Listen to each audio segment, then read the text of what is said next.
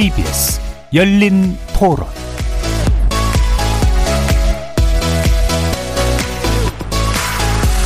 안녕하십니까. KBS 열린 토론 정준희입니다.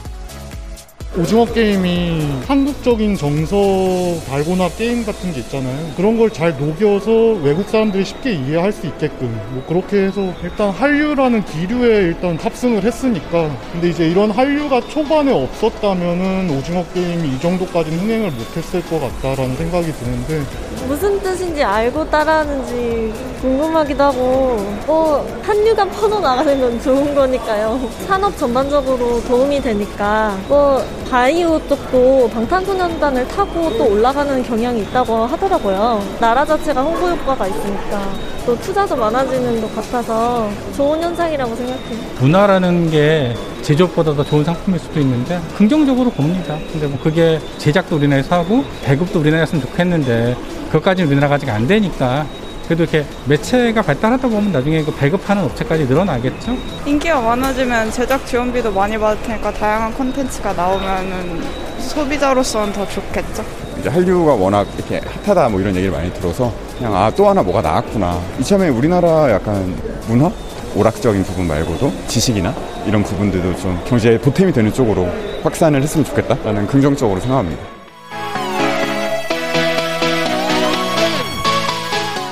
거리에서 만나본 시민들의 목소리 어떻게 들으셨습니까? 오늘 이야기 나눌 주제는 세계가 주목하는 한국의 soft power, 현재와 미래를 논하다입니다. 인생의 밑바닥으로 내몰린 456명이 총 상금 456억 원이 걸린 게임에 참여해서 목숨을 걸고 경쟁하게 되는 과정을 그린 드라마 오징어 게임. 오징어 게임의 초기 열풍을 소개했던 미국 월스트리트 저널은 넷플릭스 사상 가장 흥행한 드라마가 되리라 전망했던 바 있는데요.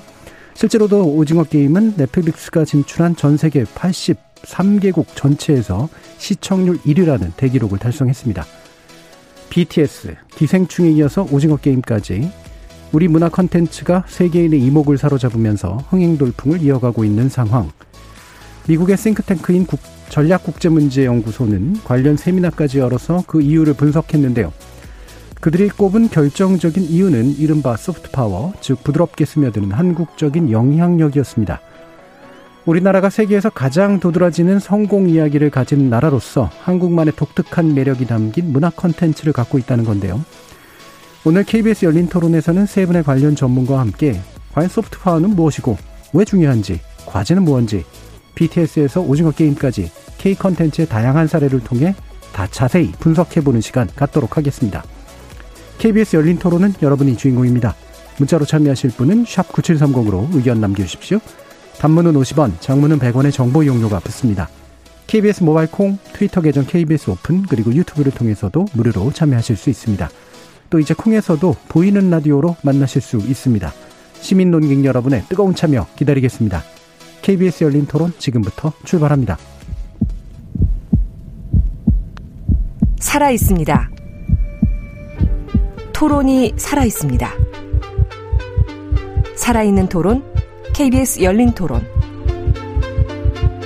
토론은 라디오가 진짜입니다. 진짜 토론, KBS 열린 토론.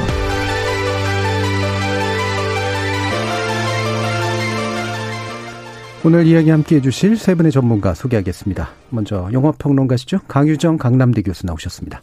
안녕하세요. 강유정입니다. 그리고 김영대 음악평론가 자리하셨습니다. 안녕하세요. 김영대입니다. 임상훈 인문결 연구소 소장 함께 하셨습니다. 네, 안녕하십니까. 임상훈입니다. 자, 지금 뭐 얼마 전까지도 한류라고 부르다가 어, K 컨텐츠로 이름을 바꿔 달았는데요. 예, 세계적인 흥행은 분명히 여러 분야에서 나타나고 있는 건 사실인 것 같습니다. 과거에 이제 한류 얘기할 때는 뭐 이제 잠깐 반짝 하다가 끝이지 않겠느냐라는 내심 불안감이 없지 않았는데 점점 점점 그 기세는 커지고 있는 건 분명해 보이는데요. 이게 일종의 전성시대라고 볼 수 있는지 세 분은 어떻게 보실까 한번 말씀 도 먼저 들어보죠. 강희정 교수님 어떻게 생각하세요? 전성기는 이제 시작됐다라고 보여요. 예. 그러니까 지금이 한참 클라이맥스라 이제 저물 일밖에 없는 그런 어떤 말 그대로의 전성 시대가 아니라 전성기가 열렸고 지금 BTS가 음악의 길을 열었다면 뭐 기생충은 영화로서 이제 입지를 다렸고 오징어 게임 같은 경우 사실은 이 OTT라는 새로운 스트리밍 온라인 서비스 자체가 아직은 미지의 영역이고 좀 blue ocean이라고 해야 되겠죠. 어떻게 얼마나 더 많은 작품들이 소개하고 얼마나 더 많은 한국 배우와 이야기들이 더 뻗어나갈 수 있는지 아직은 미지의 영역이기 때문에 전성 시대의 시작이다라고 말할 수 있을 듯합니다. 예. 오히려 도입부다. 예. 클라이맥스가 아니다. 이런 말씀 주셨네요. 김영대 평론가님. 저는 싸이 강남 스타일 때 예. 이게 몇 년 더 갈 수 있겠냐 했을 때 예. 한 5년 본다고 했는데 음. 지금 더 커졌거든요. 그래서 예. 섣부른 예측은 하지 않겠습니다.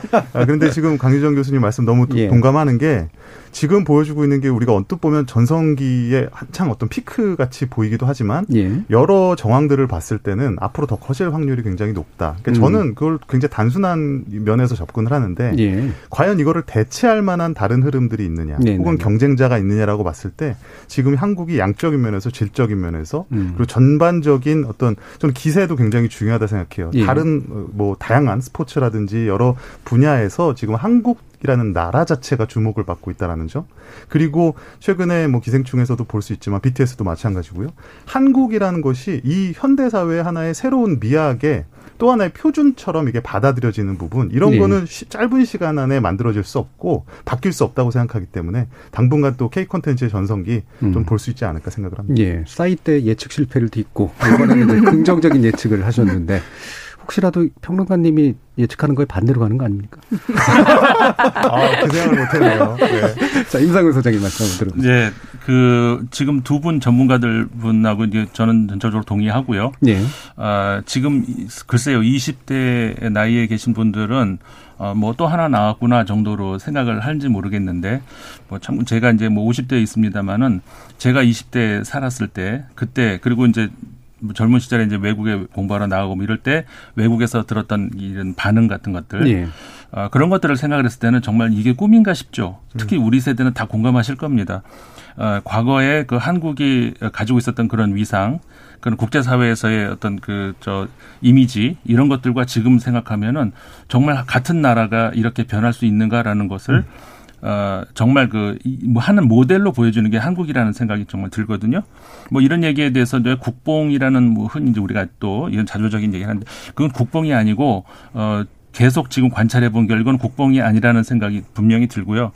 그 지금 그좀 전에 말씀 김영대 평론가님 말씀하셨던 것처럼 한국적인 것 이런 것이 이제 새로 이게 누군가를 지금까지 따라갔다면 우리가 예. 한국적인 장르가 나왔다는 어, 이런 분명히 봉준호 감독이 기생충으로 이제 제- 세계적인 선풍을 일으켰을 때도 봉준호 장르 이런 얘기가 어, 종종 나왔었는데 이거는 한국적인 장르다. 물론 이제 자세한 이야기를 우리가 오늘 계속 이야기를 나누겠지만 예. 이건 한국이 하나의 장르가 됐다. 이렇게 어, 분명히 그 이야기를 할 수가 있고요.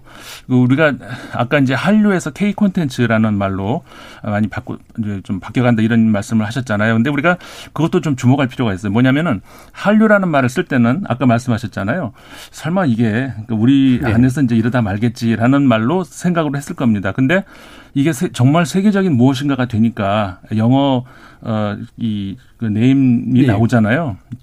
그러니 그러면서 이제 K 콘텐츠 나오는데 사실 지난달에 그 영국 옥스퍼드 사전에 26개의 새로운 한국어 단어가 들어갔는데 네. 그중에 한류라는 단어가 분명히 영어 안에 들어갔습니다.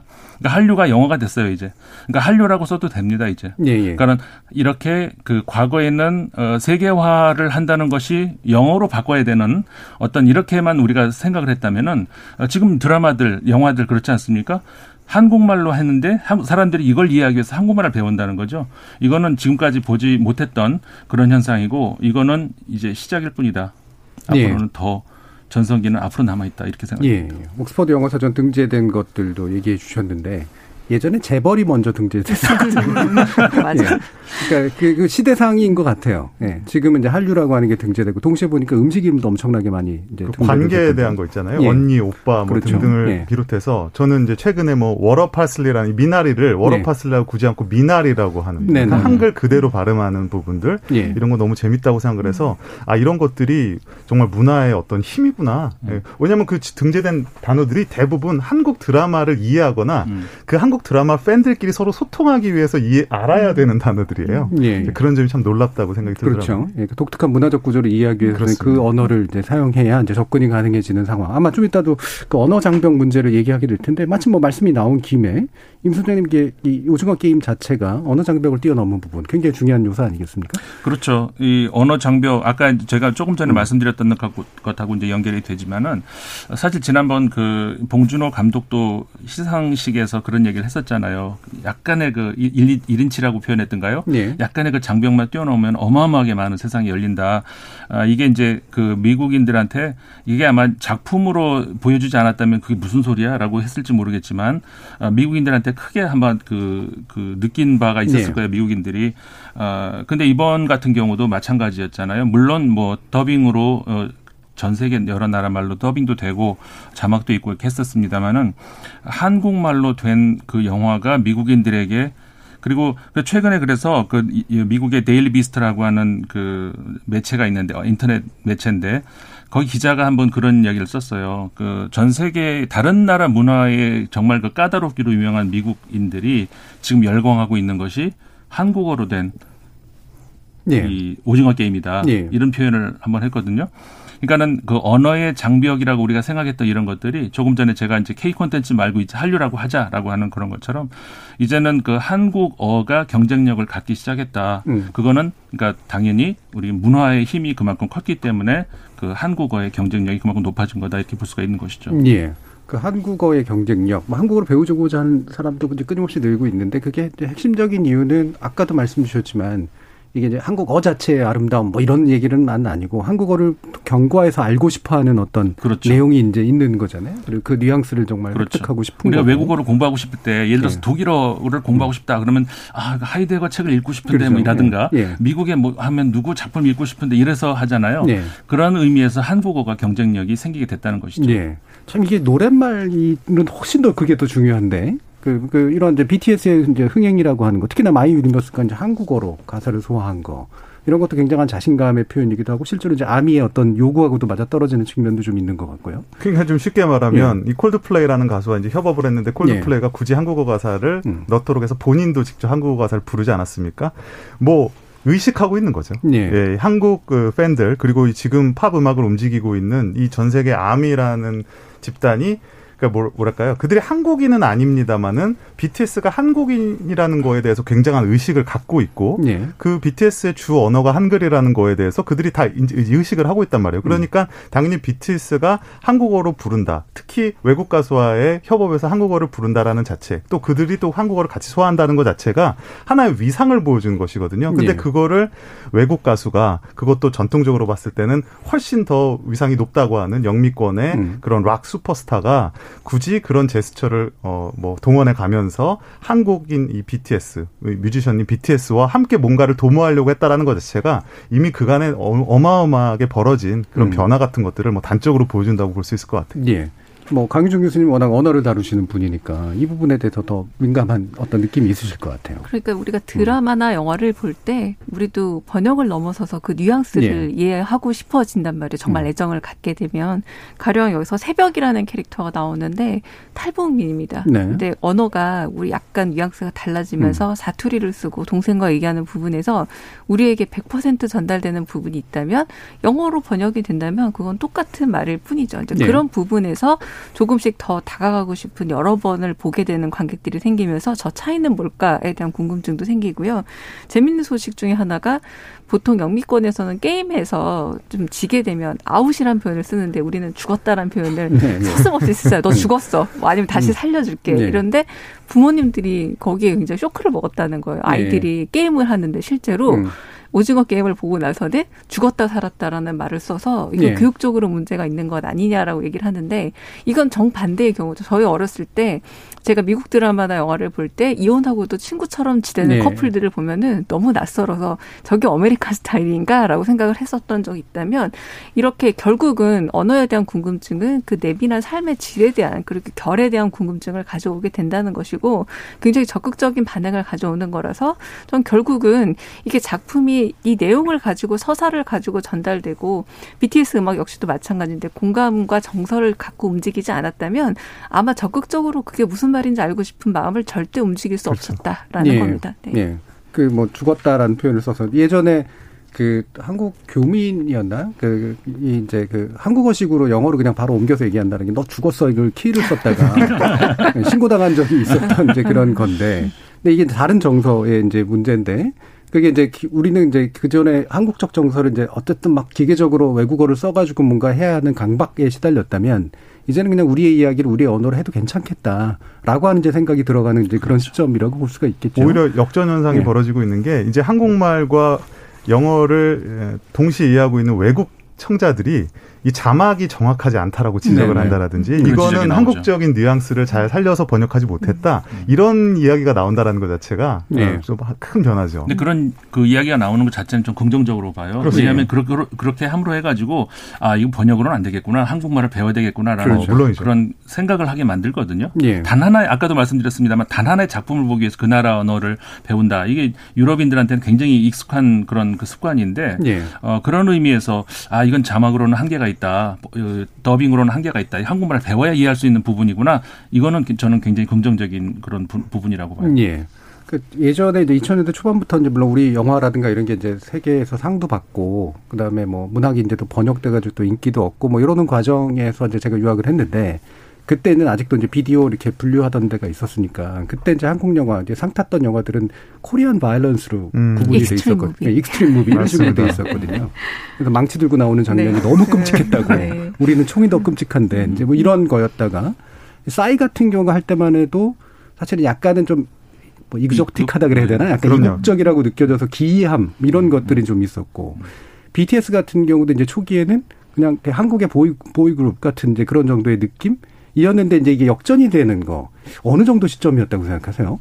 저는 그게 이제 BTS 뭐한 최근에 한 3, 예. 4년 정도의 흐름이라고 봅니다. 그러니까 분명히 지금 방금 교수님 지적하신 음. 대로 과거에는 특히 서구인들의 아시아에 대한 편견, 예. 그 선입견 같은 거죠. 고정관념이라고 많이들 하는데 그런 것들이 존재했었고 그런 관점에서 사실은 외국 컨텐츠를 소비했습니다. 그러니까 외국 컨텐츠는 재밌지만 그거는 굉장히 익서릭한 거야, 이국적인 네. 거야, 혹은 좀 괴상한 거야. 그러니까 그 뭐 이렇게 표현하면 어떨지 모르겠는데 자신들이 구축해놓은 어떤 모더니티, 근대성이라는 관점에 우리를 끼워주지 않고 그렇죠. 그거는 네. 자기들이 독점하는 거고 구계자고 그렇죠. 음, 음. 그거 그것이고 다만 특이하고 재밌는 정도로 네.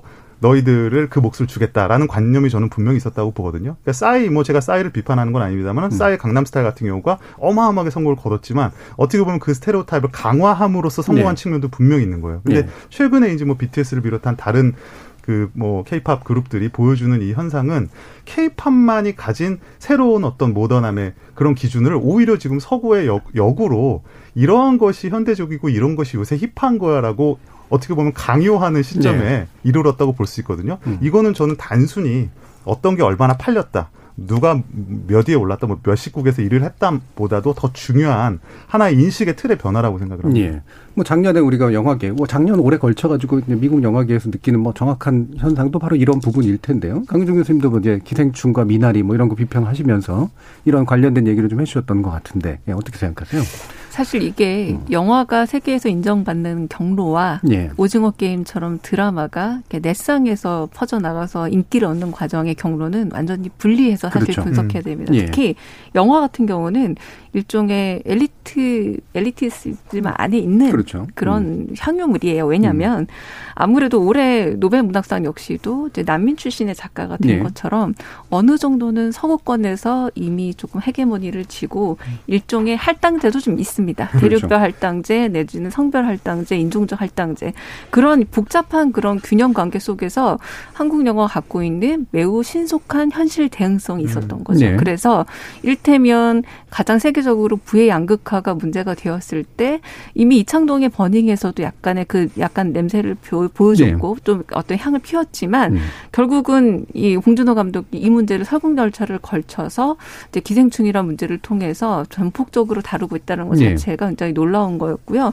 무엇보다 이렇게 할당제나 분배로만 이야기할 수 없는 그럴 때는 가장 중요한 게 사실은 누구나 엘리티즘 안에서 인정할 수 있는 작품성이라는 그 모호한 음. 기준에 대해서 상당한 요구가 있기 마련인데 봉준호 감독이나 한국 영화 같은 경우는 그런 높은 수준의 그런 영화나 혹은 이야기 구조에 있어서 굉장히 어느 정도 만족감을 줬던 거죠. 음. 그 중에 하나가 이제 바로 이 기생충이었던 건데 중요한 거는 조커 같은 영화가 비슷한 시기에 나왔지만 결국 미국식으로 선악을 결 정해서 어떤 대리만족적인 결정으로 갔다면 봉준호 기생충의 가장 큰 특징과 민날의 특징은 일종의 오픈 엔딩이었다는 거. 다시 음. 말해서 선악을 굳이 나누자고 이거 사실 되게 심각한 문제고 해결할 수 없어라는 질문을 던진 것에 대해서 굉장히 세계에 약간의 깨어있는 그런 음. 영화 소비자들과 그리고 엘리트들을 굉장히 마음을 흔든 거죠. 네. 네. 임상우 소장님. 예. 음. 이 한국 영화 음. 물론 전문가 계시지만은 음. 한국 영화라는 게 앞으로도 우리가 이게 전성기일까 앞으로 어떻게 될까 이런 차원에서 봤을 때 앞으로 더 가능성이 무한하다는 생각이 드는 것이 사실 한국 영화라는 것이 굉장히 특이한 위치에 있습니다. 그러니까 일반적으로 대중문화를 포함을 해서 문화가 우리나라가 이제 그 가장 많은 어, 서구 문화를 받은 곳이 미국 영미권, 미, 특히 이제 미국 문화라는 것이죠. 그래서 전체적으로 미국 문화의 영향을 가장 많이 받은 그런 측면에다가 특히 영화라는 부분은 유난히 유독 프랑스 영향을 또 굉장히 많이 그렇죠. 받은 그런 예. 측면이 있지 않습니까? 음. 어, 그것이 이제 과거에 우리나라의 아, 어두운 역사에서 어, 프랑스의 어떤 개방적이고 어떤 자유를 추구하는 어떤 이런 것들에 대해서 영화인들의 열광, 거기서 이제 프랑스 영화에 심취하면서 그 배웠던 감독들이 젊은 감독들이 지금 이제 50대 주축을 이루고 있는 모든 그 감독들 아니겠습니까? 네.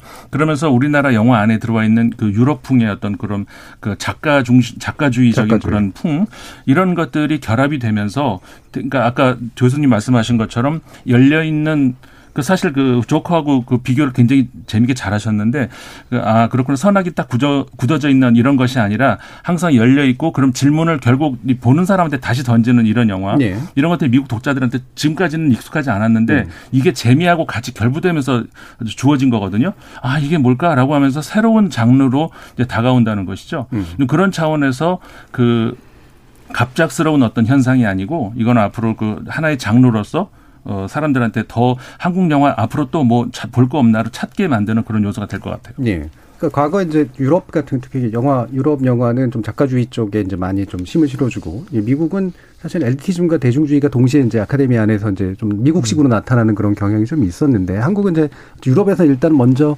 어 약간 오리엔탈리즘적으로 인정을 받았던 거잖아요. 그런데 이제 대중성의 측면에서는 사실은 음. 별로 없었던 거고.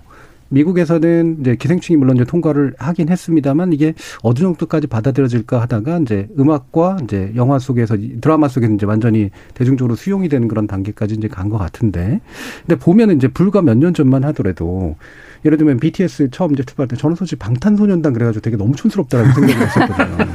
다들 그때 네, 진짜로 했었죠. 근데 그 영향을 처음으로 알아보시고 이게 정말 영, 가능하다라고 보셨던 이유가 뭐요, 뭐셨나요? 그 저는 오히려 바로 네. 그 점이었던 것 같아요. 네. 그러니까 사실은 케이팝이라는 것의 역사가 지난 우리가 근대화를 통해서 우리가 한국인으로서 가졌던 모든 그 하나의 강박 같은 거에 저는 결정체라고 보거든요. 네. 끊임없이 우리를 근대화시켜야 되고 현대화시켜야 되고 음. 그러기 위해서는 global stand로 standard로 가야 되는데 그러기 위해서는 가장 사실은 시급한 게 우리를 제거하는 것이었거든요. 네. 그리고 거기 우리를 제거한다는 것에는 어떤 게 있냐면 단순히 전통 문화나 뭐 한국적인 국적을 제거한다는 말도 있지만 어떤 가장 개인적이고 특수한 얘기를 제거하는 거예요. 음. 그러니까 어떻게 보면 누구나 들어도 대충 무슨 얘기인지 알 수 있는 것들 사실은 거기에 그거를 더욱더 돋보이게 하기 위해서는 그 이야기조차도 사실은 제거하면서 음. 우리가 비주얼로 보여주려고 했던 것이고 네. 그런 비주얼 자체를 서구적인 스탠다드 혹은 서구인들에게 익숙한 스탠다드로 계속 맞춰가면서 사실은 이게 국적성 자체가 애매해지는 저기서 예. 무국적성이라는 표현도 쓰는데 이런 식의 문화로 케이팝이 사실은 진화해 왔던 거예요.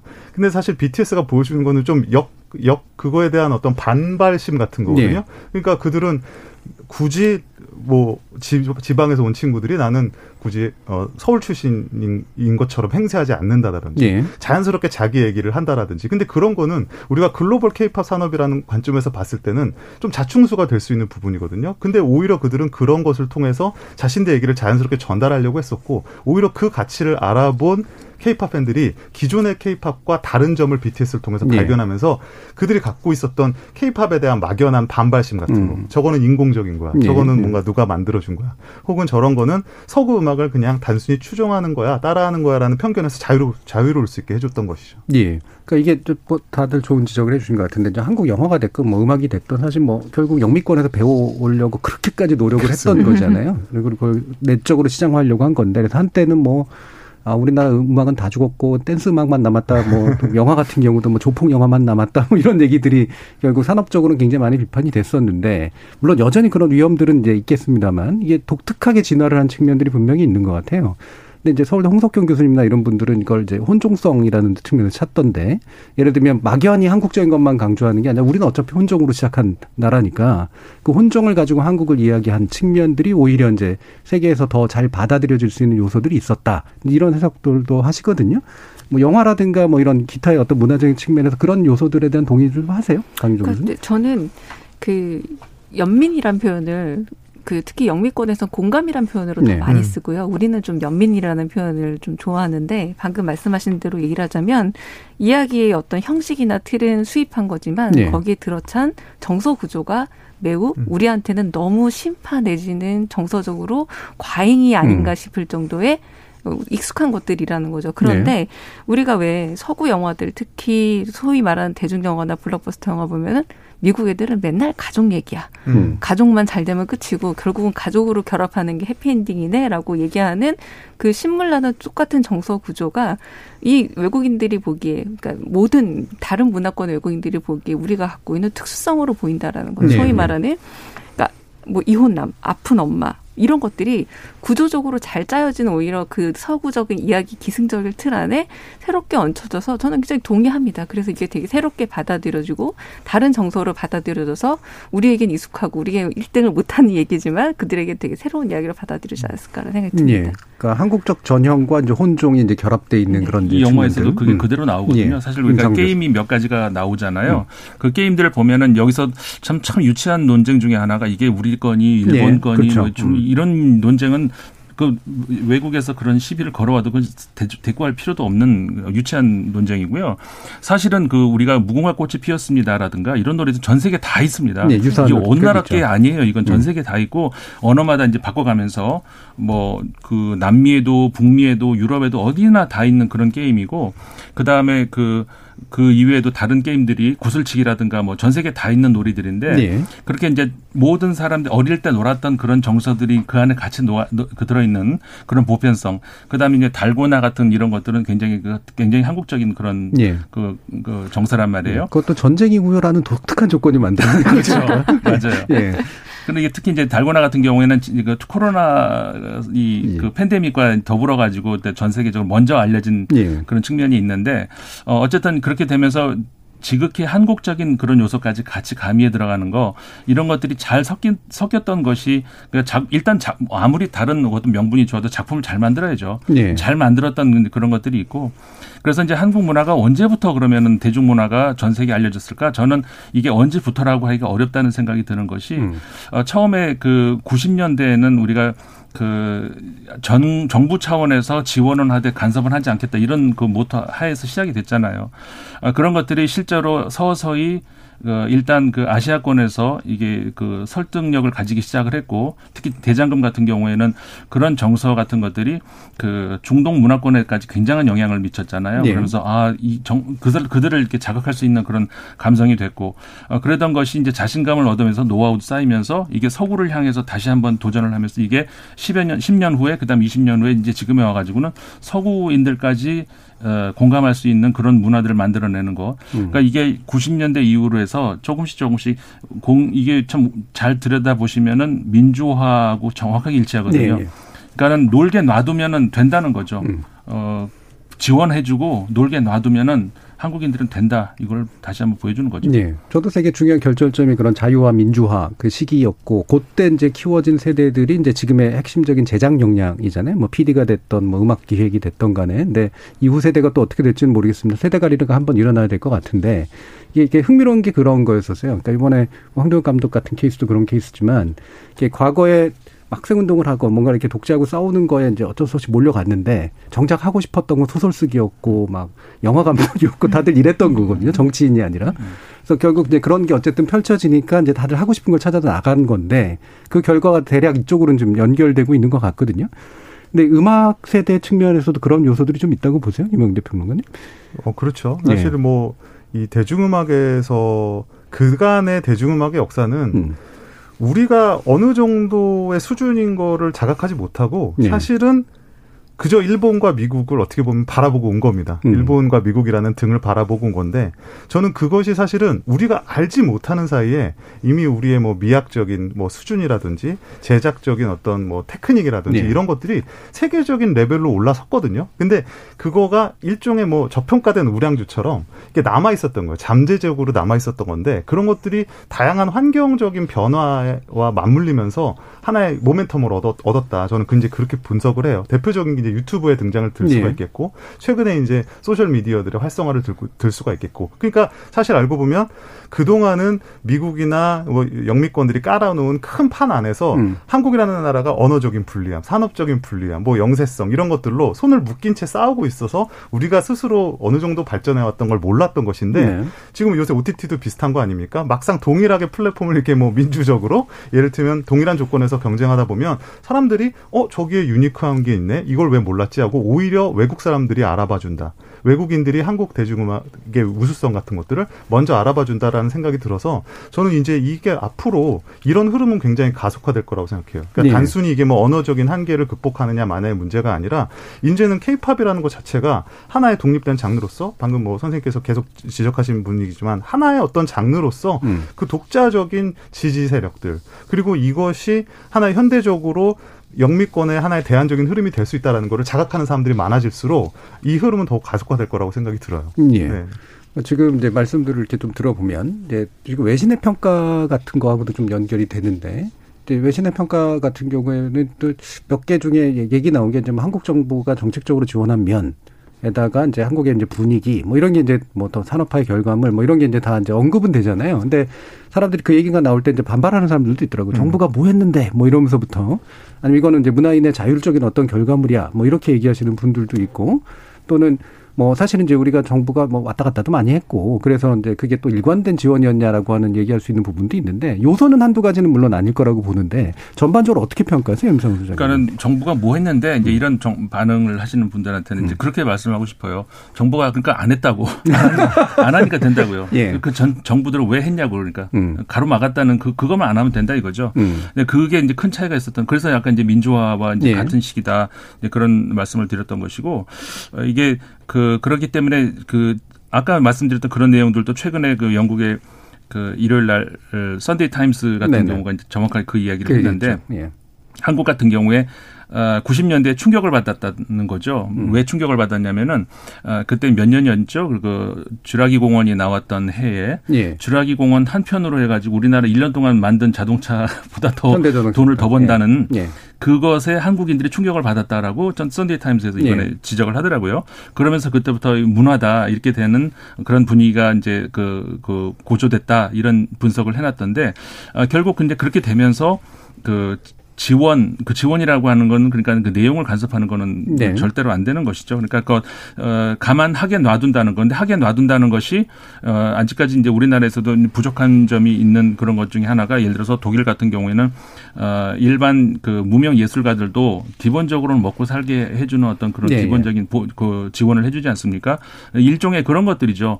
그러니까 작품 내용을 가지고 뭘 이래라 저래라가 아니라 기본적으로 내 세계를 구축할 수 음. 있는 내 생각을 어, 표현할 수 있는 그런 어 어, 적어도 굶으면 안 죽는다 이런 분위기를 만들어 주면은 사회가 그렇게 만들어 주면 정부가 그렇게 만들어 주면은 그러면 예술인들은 자, 그 스스로 하실 수 있다는 것이죠. 예. 근데 그런 분위기 그게 이제 결국은 그 정부가 해야 될 일이고 어떻게 보면 그 해야 될 일이 아무것도 안 하는 그 물론 지원은 해야 되겠지만 예. 그런 것이죠. 그게 이제 뭐 지금 이제 부산국제영화제 원래 모토였잖아요. 이제 음. 지원하되 간섭하지 않는다. 음, 네. 근데 이게 지원하니까 간섭한다로 바뀐 적도 좀 있었었기 때문에 예, 강은정 교수님 말씀 한번 들어볼까요? 근데 저는 결국 조금 약간 엉뚱한 지금 방금 말씀을 들으면서 생각난 거지만 그 한국의 서사들의 가장 큰 특징은 뭐냐면 그 나와 혹은 자기 의식과 세계와의 갈등이라는 문제를 늘 염두에 두고 있다라는 네. 겁니다. 그러니까 그게 뭐 민주화 세대에 있어서의 그렇죠. 어떤 네. 억압적인 그런 세계 독재 세력이든 간에 어, 어, 지금은 이제 워낙에 자본주의 사회다 보니까 자본의 공고한 구조이든 간에 언제나 나와 자기 세계 대결을 해- 생각하는데 생각보다 마무리를 비롯한 어떤 블록버스터 영화들을 보면은 나와 나의 싸움이 굉장히 많거든요. 서구권 이야기. 그걸 보통 자기 개발 내지 자기 네. 각성이라는 표현을 쓰기도 하는데 한편으로는 국가 지원 혹은 뭐 국가에서 훨씬 더 예술의 가치를 높여줬다는 이런 관 위주의 어떤 예술 정책이 아니라 오히려 예술가들이 저희는 배고를 각오하지 않고 예술 계통으로 뛰어든 인물들은 아무도 없을 거라고 생각해요. 네. 대중음악도 마찬가지고 지금은 좀 달라졌지만 지금 이끌고 있는 많은 그 어떤 엔터테인먼트의 그런 수장들도 마찬가지고 영화계에 또 뛰어든 봉준호 감독, 황동혁 감독 이런 모든 사람들도 어떻게 보자면 그러니까 연예계가 돈이 되고 여기서 굉장히 큰 명성을 얻을 수 있다라고 들어본 것이 아니라 어느 정도 나와 세계의 싸움에서의 기본적인 틀을 갖고 있는 반골 정신이 어떤 정도 기반이 되었기 때문에 네. 이런 건전성, 다시 말해서 민주화를 통한 건전한 사회 의식이 반영될 수 있는 예술 작품들이 결과물로 나온 거지. 만약에 돈만 노리고 스타로서의 명예로만 노리고 여기를 들어왔다면 저는 굉장히 작품의 결과물들의 질은 네. 달라지지 않았을까라는 생각이 듭니다. 예, 실제로 하고 싶은 말들이 많았던 사람들 이에요. 그러니까 그게 이제 억압됐었기 때문이기도 하고, 그 다음에 하고 싶은 말을 함으로써 뭔가 자신의 구현하는 그런 느낌, 그 다음에 세계에 기여하는 느낌, 뭐 이런 것들을 굉장히 좀 기대했던 그런 세대들이 좀 있었는데, 뭐 현재 세대가 어떻게 되는지는 잘 모르겠습니다만, 김영대 평론가님이 보시기에 어, 모르겠습니다. 이게 뒤에서 얘기해야 될 문제인지 아니면 일부 마지막에 얘기해야 될 문제인지 모르겠는데 현장에 계신 분들은 근데 그런 얘기를 많이 하더라고요. 음악이 됐건 방송이 됐건 영화 제작이 됐건 간에 어, 지금 이제 60년대 말 70년대 후반생들의 어떤 독점? 이랄까 독점까지는 아닌데 그 세대가 너무 오래 가고 있다. 음. 그 뒤에 세대가 잘 안 보인다 이런 얘기들을 하거든요. 근데 음. 실제로 좀 그런 부분이 있다고 느끼세요? 아니면 좀 그렇지 않다고 느끼세요? 저는 뭐 지금까지는 그런 면도 있죠. 뭐 예. 대, 표적으로뭐 기- 우리나라 케이팝을 이끌어가고 있는 기획사의 수장들도 음. 이제 여전히 어떤 그 절대적인 위치에 노- 위치를 점하고서 이제 그들의 어떤 미학적인 기준이라든지 예, 예. 하나의 어떤 비전에 의해서 음악들이 만들어지고 있으니까 사실 좀 아이러니컬한 면은 있죠. 음. 그러니까 그렇게 나이 드신 분들이 지금 MZ 세대들을 겨냥하는 케이팝의 예, 예. 어, 그 취향을 만들어내고 있는 사람들이라는 것이. 근데 이제 저는 그런 부분들은 항상 old and new가 이렇게 왔다 갔다 하는 부분인 것 같아요. 그러니까 음. 그분들이 그런 과거의 어, 뭐 세대들이 현재 세대들의 뭐 취향을 못 읽고 까닭도 없고 이 시대의 어떤 비전을 어, 제시하지 못할 까닭도 없는데 저는 지금까지는 이제 그런 부분이 있을 수밖에 없었던 것이 지나치게 케이팝이라는 산업 자체가 특정한 기업이나 예. 특정한 기획사 위주로 너무 이제 어, 쏠림 현상이 있었다. 근데 사실은 지금 젊은 세대들이 뭐 매우 저- 적은 자본으로 작은 규모로 이 음악 산업에 많이 또 헌신하고 있는 사람들이 많거든요. 근데 네. 그런 사람들이 돋보일 수 있는 기회 같은 거나 이런 지원들이 있다면 저는 음악이라는 것은 결국 이 트렌드 싸움이기 때문에 자연스럽게 그 안에서의 세대 교체 음. 그것이 뭐 산업적인 면이 되었건 문화적인 면이 되었건 뭐 음. 일어날 수밖에 없다 예. 생각합니다. 강윤 교수님은 이제 영화계나 문학계나 이런 새로운 세대 구성들이 좀 되고 있다고 생각하세요? 저는 음. 사실은 조금은 비관적입니다. 네. 그러니까 정치계에서 그 지금 말씀하신 세대는 정치계는 또안 보이거든요. 네. 정치계들은 좀고 윗세대들이 그렇죠. 좀 이렇게 네. 주로 점유하고 있다면 문화계는 이제 소위 말하는 90학번 이사, 이후의 세대들이 지금 점유하고 있는 게 사실이죠. 뭐 음. 지금 수장이라고 말씀하신 세 분들도 그들이 벌써 20대 음악계에서 이제 활동을 네. 했었고 헤게모니 혹은 패러다임을 바꾼 사람들이거든요. 음. 근데 그 패러다임으로 가고 있다는 점에서 저는 어떤 점에서 굉장히 새로운 건 돌발적으로 출현하는 거지 음. 양성되는 것이라고 보진 네. 않아요. 근데 음. 지금은 아직 발견되지 않았다. 그러나 지금 현재는 그렇지만 언제든 돌출적으로 발견될 수 있지 않을까라는 생각을 음. 하고 있습니다. 이 부분 임성호 소장님 코멘트도 한번 간단히 들어볼까요? 세대 어, 구성에 관련된 문제. 그러니까 음. 이 열린 사회, 그다음에 열린 사고, 그다음에 그 특히 문화 같은 경우에는 놀게 내버려 두는 그런 분위기 그런 것들이 보장만 된다면은 세대 교체에 대한 어떤 그런 그 걱정은 우리가 기후가 될 수도 있다라는 생각이 드는데 예. 그렇지 않는 경우가 그러니까는 어, 말씀드린 것처럼 간섭과 그다음에 어떤 그 뭔가가 그 제약이 더 이렇게 들어간다든가 이런 게 만약에 앞으로 그런 거는 우리가 알 수가 없으니까 뭐 정부도 계속 바뀌고 하는데 어, 그런 것들이 어떻게 벤- 되느냐에 따라서 우리가 이제 그 다시 그 하락하는 그런 추세가 갈 수도 있겠지만은 음. 그런 것들만 보장이 된다면은 저는 그런 그 기후가 될 수도 있, 기후를 만들 수도 있다 이렇게 생각합니다. 예, 알겠습니다. 아마 2부에서 좀 더 그거에 관련된 얘기 나눠볼 수 있을 것 같은데요. 저희 청취자들도 많은 문자 보내주셔서 한번 들어보고 가죠. 정의진 문자 캐스터.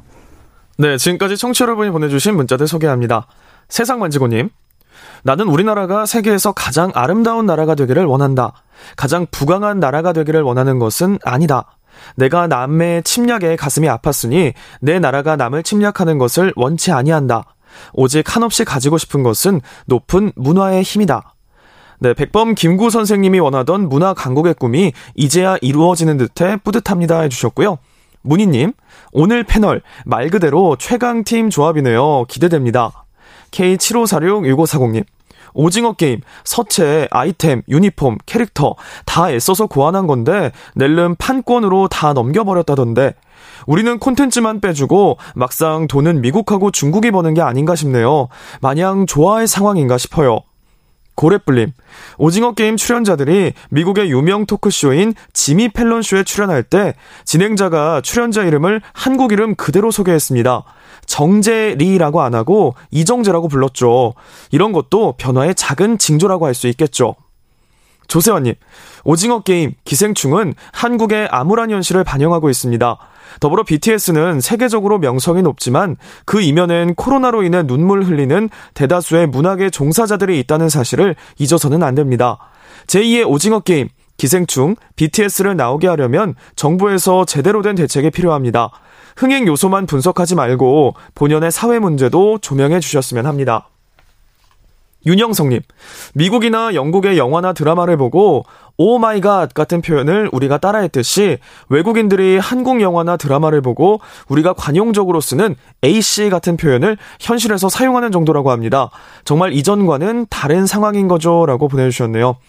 네, KBS 열린 토론. 이 시간은 영상으로도 생중계하고 있습니다. 유튜브에 들어가셔서 KBS 일라디오 또는 KBS 열린 토론을 검색하시면 지금 바로 토론하는 모습 보실 수 있습니다. 방송을 듣고 계신 여러분이 시민 농객입니다. 계속해서 청취자 여러분들의 날카로운 시선과 의견 보내주세요. 지금까지 문자캐스터 정희진이었습니다. 토론이 세상을 바꿀 수는 없습니다. 하지만 토론 없이 바꿀 수 있는 세상은 어디에도 없습니다.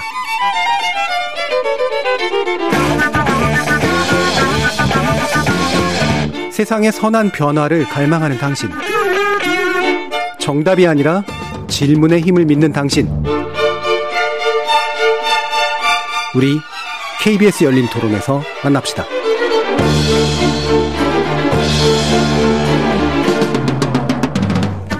KBS 열린 토론 세계가 주목하는 한국의 소프트파워 현재와 미래를 논하다라는 주제로 김영대 음악평론가 임상훈 인문결 연구소 소장 그리고 강유정 강남대 교수 이렇게 세 분의 전문가와 함께 하고 있습니다.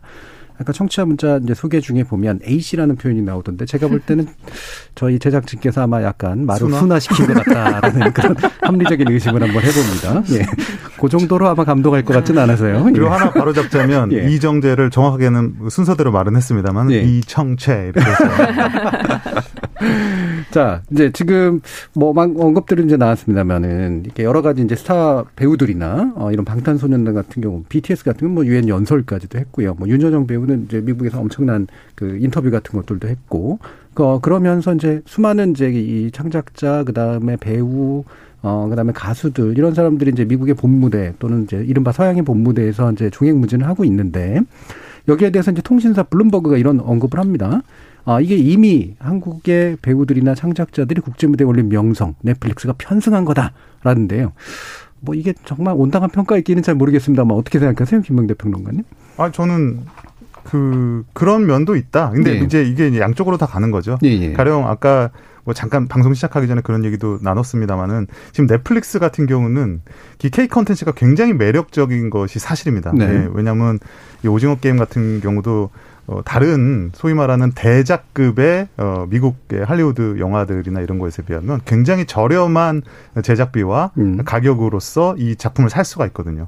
그러니까 지금 한, 한국의 이런 컨텐츠라는 것이 굉장히 매력적이고 그런 production value 같은 것들이 굉장히 높지만 동시에 여전히 조금은 저평가 있는 상태입니다. 네. 여전히 많은 사람들이 한쪽으로는 또 의심을 하고 이게 계속 갈 수 있을까?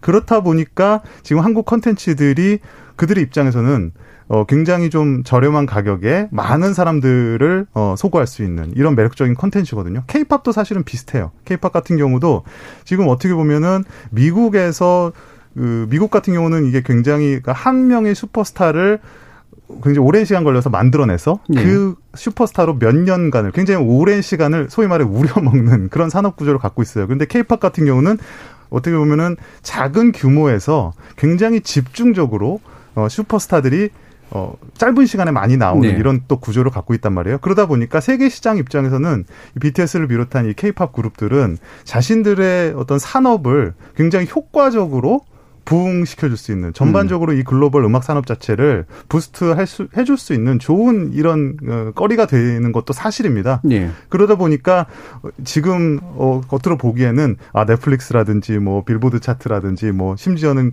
음악 유명 음악 시상식 같은 경우도 이 케이팝이나 한국 콘텐츠의 인기에 편승해서 예. 그들이 예. 이제 이득을 마치 어 가져가고 있는 듯한 그런 부분으로 보여지는 것도 사실이고 아까 음. 청취자 한 명 지적해 주신 바대로 넷플릭스 같은 경우는 뭐 지금 뭐 강준 교수님 잘 설명해 주시겠지만 계약 그 어떤 구조, 구조 자체가 예. 어떤 한국이 추가적인 판권 이득을 보일 수 없는 그러니까 한 번에 이제 계약을 해서 판권을 넘기는 자체의 구조로 돼 있기 때문에 그런 부분은 사실 좀 주의해야 될 부분이긴 음. 하죠. 이게 이제 한국만의 문제는 아니고 원래 이제 걔네 계약 조건 자체가 이제 사실 그런 면들이 좀 그렇죠. 있는데 실제로 이제 지적자산권 어떻게 활용할 거냐 아마 맞습니다. 새로운 논의가 이제 아마 시작돼야 될 건 맞는 것 같고요.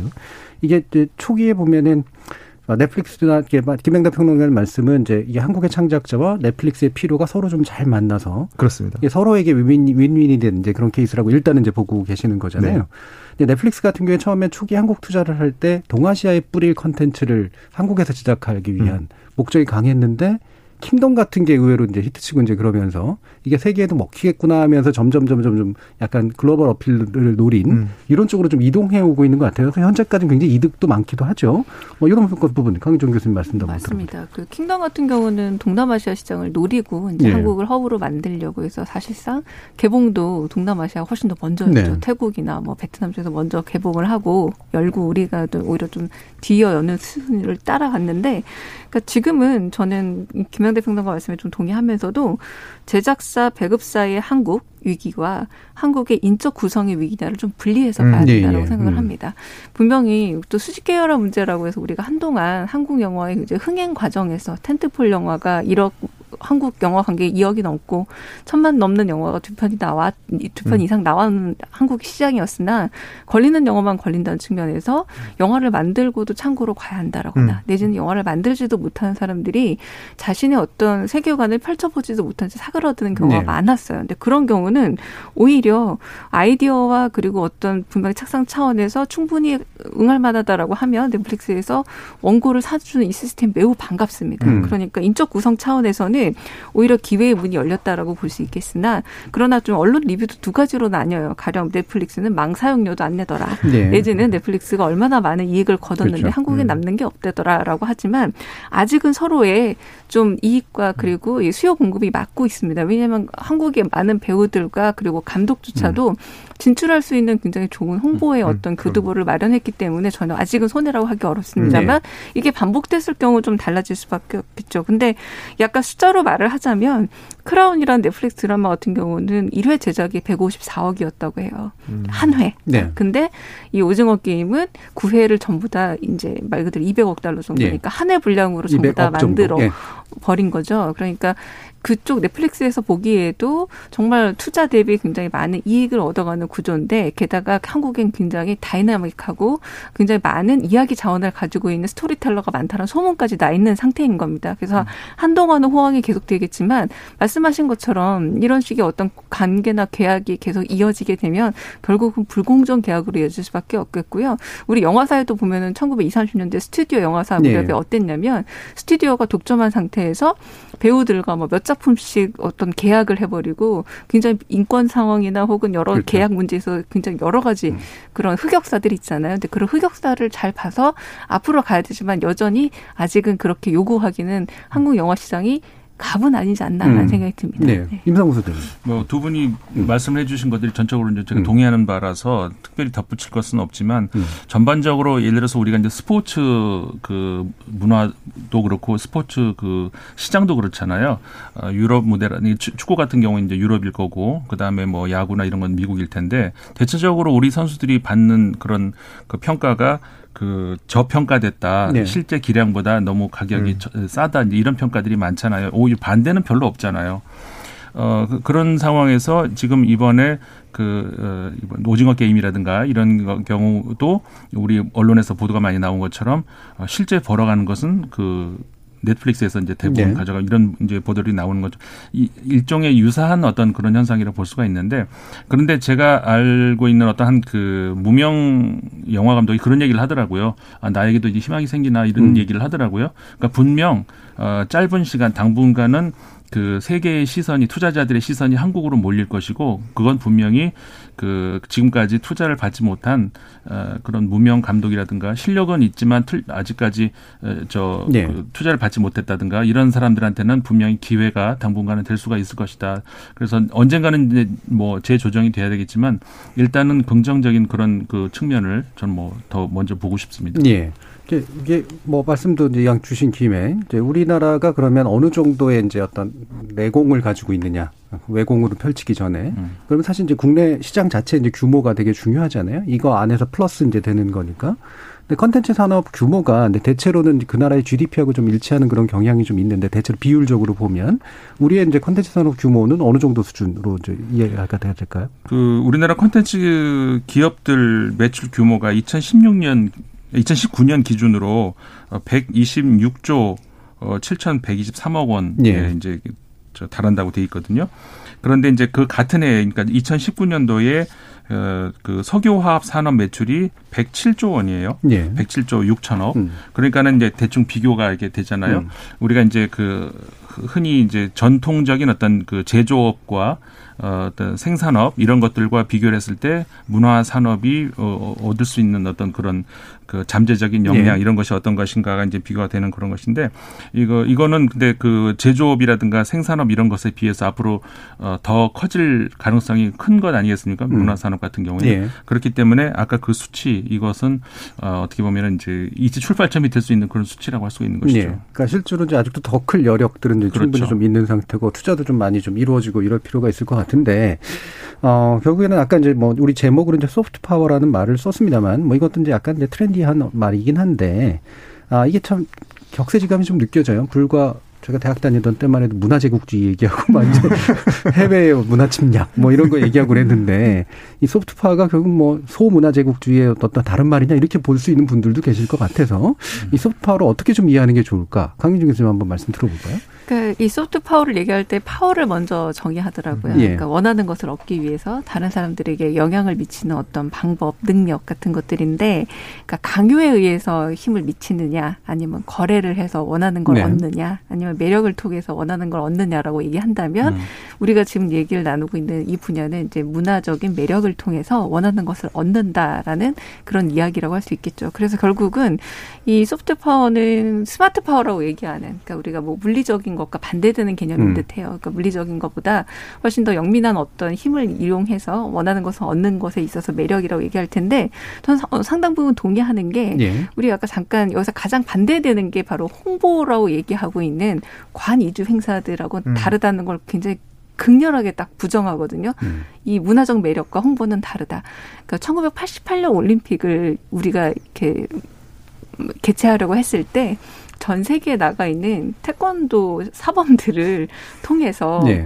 그 한국이란 이런 곳이더라고 한국 이렇게 네. 도복을 입고 한복을 입고 음. 그렇게 홍보를 했었다라고 합니다. 근데 그런 식으로 그러니까 관 위주의 아무리 이게 홍보를 한다고 할지언정 그냥 오히려 더 촌스러워 보이는 음. 것들이라면 우리가 지금 이야기를 나누고 있는 이런 소프트 파워라고 얘기하고 있는 문화적인 영향력들은 적극적인 어떤 공감과 적극적인 관심을 일으키는 것. 네. 근데 우린 이미 이제 소프트 파워를 어떻게 구현할 것인가가 아니라 세계가 한국이 어떻게 소프트 파워를 구현하고 있는가에 대한 관심을 그렇죠. 표방하고 있는 음. 단계라는 거죠. 음. 네. 네. 임상우 선생님 그렇죠라고 아. 예. 너무 강하게 긍정했어요. 하고 싶은 말씀 먼저 네. 하셨는데 네.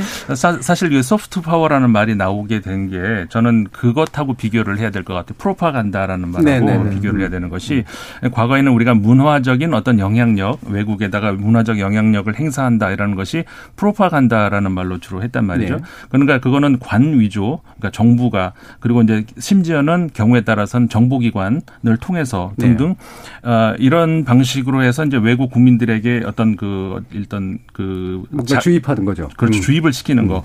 뭐 이런 것이었는데 그것이 어느 순간부터는 굉장히 부정적인 과거에는 사실 프로파간다라는 말이 부정적인 뜻은 아니었단 말이에요. 근데 음. 지금은 어, 프로파간다라는 말이 굉장히 부정적으로 느껴지죠. 어, 이것이 대치가 되는 것이 정확하게 소프트 파워라는 것으로 음. 이제 대치가 되는 게 뭐냐면은 우리가 이제 예를 들어 이성에 마음에 드는 이성이 있는데 그 이성에 환심을 사고 싶을 때 강압적으로 할 수 있는 방법은 없습니다. 네. 이성의 환심을 살 수 있는 건. 음.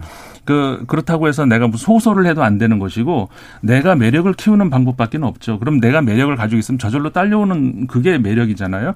그러니까 국가의 매력도 마찬가지라는 것이죠. 내가 아무리 우리 거 좀 봐주세요 하고 가서 호소해 봐야 누가 안 보죠.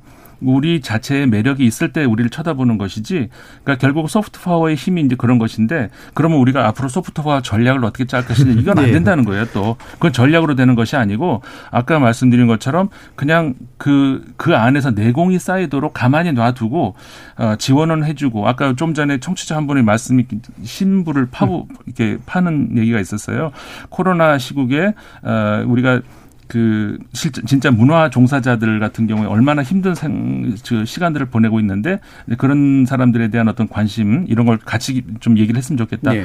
정말 그, 그 정확한 말씀을 하셨던 것 같아요. 음.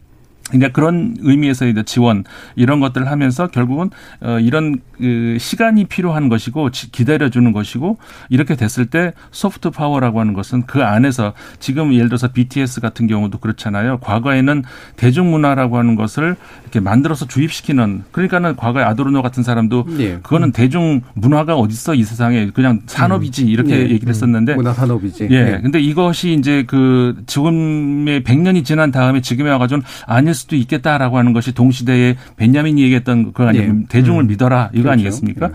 대중들은 그렇게 움직일 수 있다는 것이죠. 음. 그러니까는 그 관 위주의 프로파간다로 될 수 있는 것이 아니고 그게 바로 소프트 파워라는 것이고 음. 그런 소프트 파워라고 하는 것은 시간을 두고 내공이 쌓이게 기다려야 되는 것이고 결국 우리의 그 매력이 그 더 이상 주체 주체 못하게 이렇게 빠져나가게 네. 되면은 그러면 저절로 딸려올 수밖에 없다 이런 네. 것이죠. 시민 사회가 가지고 있는 내적 역량이 자연스럽게 흘러나온 결과물로서 그렇죠. 우리가 이해해야 된다. 이게 항상 자연스럽게 뭔가가 네. 벌어지면 그 자연스럽게 벌어지는 핵심이 뭔가를 해서 그걸 다시 인위적으로 주입하려는 음, 패턴이 그렇죠. 항상 반복이 돼요. 네. 그러니까 우리가 소프트 파워 얘기를 하면서도 소프트 파워라는 말 자체가 이미 우리가 그 다른 기존 알고 있던 파워와 다른 어떤 뭔가 정의할 수 없는 어떤 매력으로 다가가는 네. 것인데 그거 자체가 뭐냐고 또 자꾸 또 질문을 전략적으로 하게 되죠. 전략적으로 네. 하거든요. 음. 그럼 아까 말씀드린 프로파간다라는 또 네. 그런 뭐랄까 이게 아이러니가 이제 반복이 되게 되는데 저는 그래서 굉장히 고민을 해봤어요. 그러니까 BTS와 기생충과 최근에 이제 오징어 게임까지 관통하는 한국의 이 컨텐츠의 소프트 파워의 그럼 핵심은 뭘까 그랬, 을때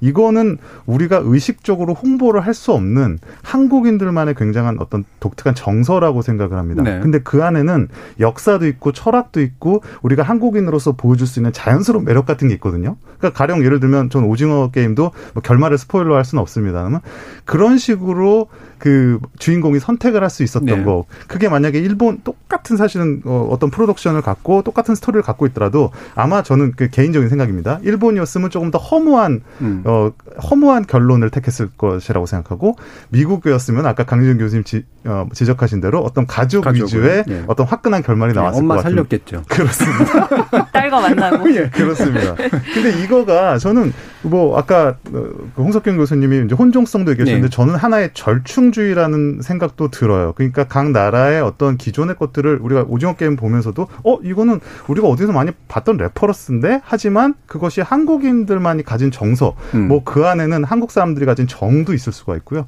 저는 의리도 있을 수가 있고 그리고 최근에 이제 제가 BTS 음악을 들으면서 생각하는 거는 BTS가 유엔에 가서 이 Permission to Dance라는 노래를 부르면서 우리가 손을 잡고 같이 가자라고 말을 네. 한단 말이에요. 근데 사실은 그런 말을 한국이라는 어떻게 보면 세계 시장에서 아직은 작은 시장으로 여기지는 한국의 아티스트가 그런 메시지를 던질 수 있을까 했을 때 저는 그것이 한국 문화가 가지는 매우 뭐랄까 좀 설명하기 어려운 예. 독특한 어떤 본질이라고 생각이 들어요. 음. 그러니까 우리가 못 살았을 때도 심지어 남을 걱정을 하고 예, 예, 예. 우리 우리도 지금 당장 살기 바쁘고 우리는 당장 뭐 예를 들면 전쟁이 음. 언제 벌어질지 모르는 외국 사람들이 봤을 땐 그렇잖아요. 그런데 우리는 평화를 얘기하고 인류애를 얘기하고 보편적 가치를 얘기한다라는 그 태도 자체가 예. 우리 소프트 파워의 좀 본질이 아닌가라는 예. 생각을 요새는 좀 해봅니다. 그러니까 이거 한국적인 언어로 표현하면 오지랖이 넓다. 이제 이런 얘기신 것 같은데.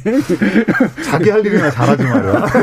근데 그게 결과적으로 굉장히 좋은 아, 저는 그렇다고 거잖아요. 생각합니다. 그죠? 예를 들면 아까도 청취자분 얘기하셨지만 김구 선생님이 그 당시 그런 꿈을 꿀 수가 없는 상태인데 그런 꿈 함부로 꾸잖아요. 맞습니다. 그렇죠. 그리고 그게 이제 이 시점에 와서 어느 정도 또 구현도 되고 있는 것 같고 어떻게 돼요? 이 지적 동의하세요? 강기정 교수님? 저는 그 아까 뒤를 본다는 표현 되게 인상이 남았는데 네. 그 상대적 열등감에 늘 시달리는 음. 사람들이 한국 사람들이에요. 음. 언제나 지금도 이걸 국뽕이라고 얘기하면서 스스로 굉장히 제어하고 있는 그렇죠. 상황 검열하죠. 자체도 네.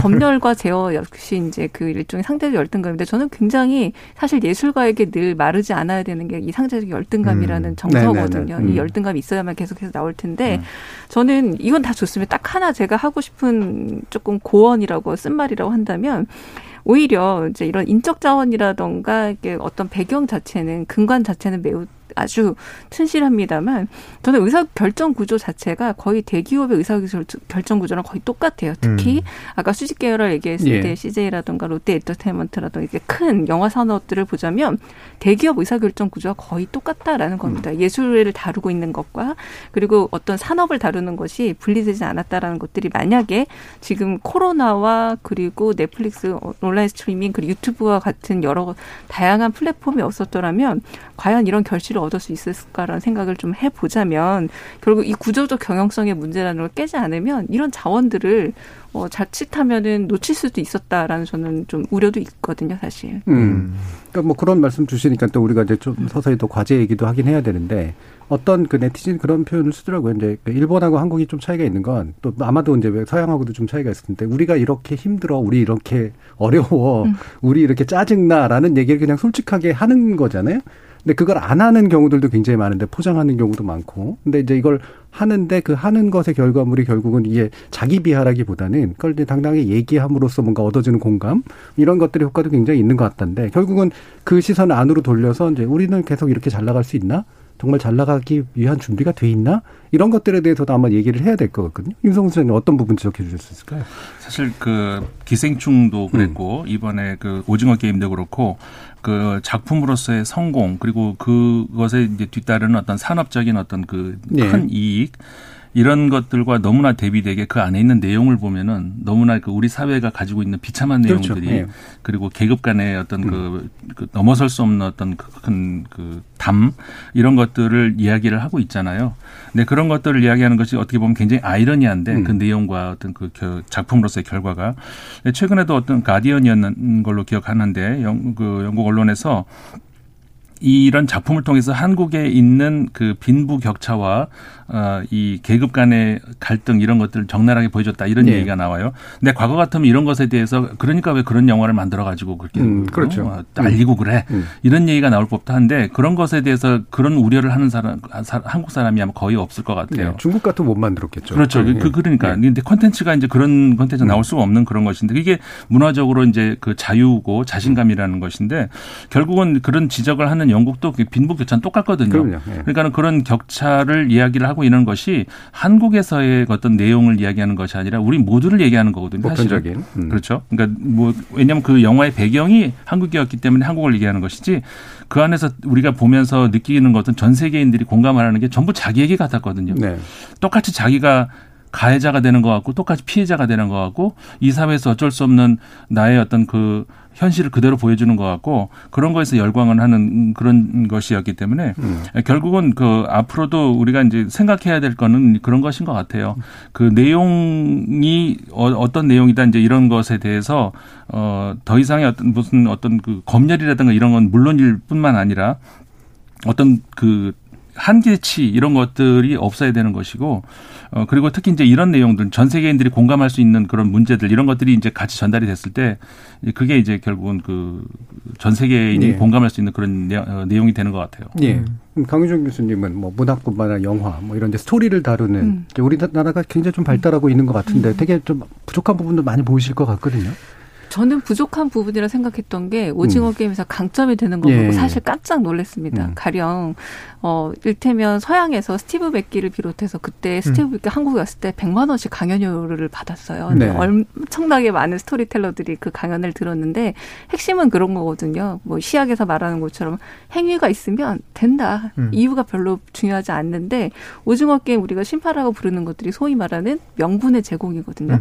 행위 전에 명분이 없으면 한국에서는 굉장히 불편합니다. 이 명분이라는 음. 게 휴머니즘의 다른 이야기이기도 하고 한편 인간애라고도 할 수 있는데 요게 서양식 공정에 얹어지니까 음. 매우 독특한 어떤 새로운 어떤 작품으로 마련이 된다는 것도 아주 특이했고 한편으로는 이 자체가 인간의 선의에 대한 믿음이라는 건 권선징악에 대한 욕망을 서구에서 이미 어느 정도 굉장히 떨쳐버린 어떤 문제적 예.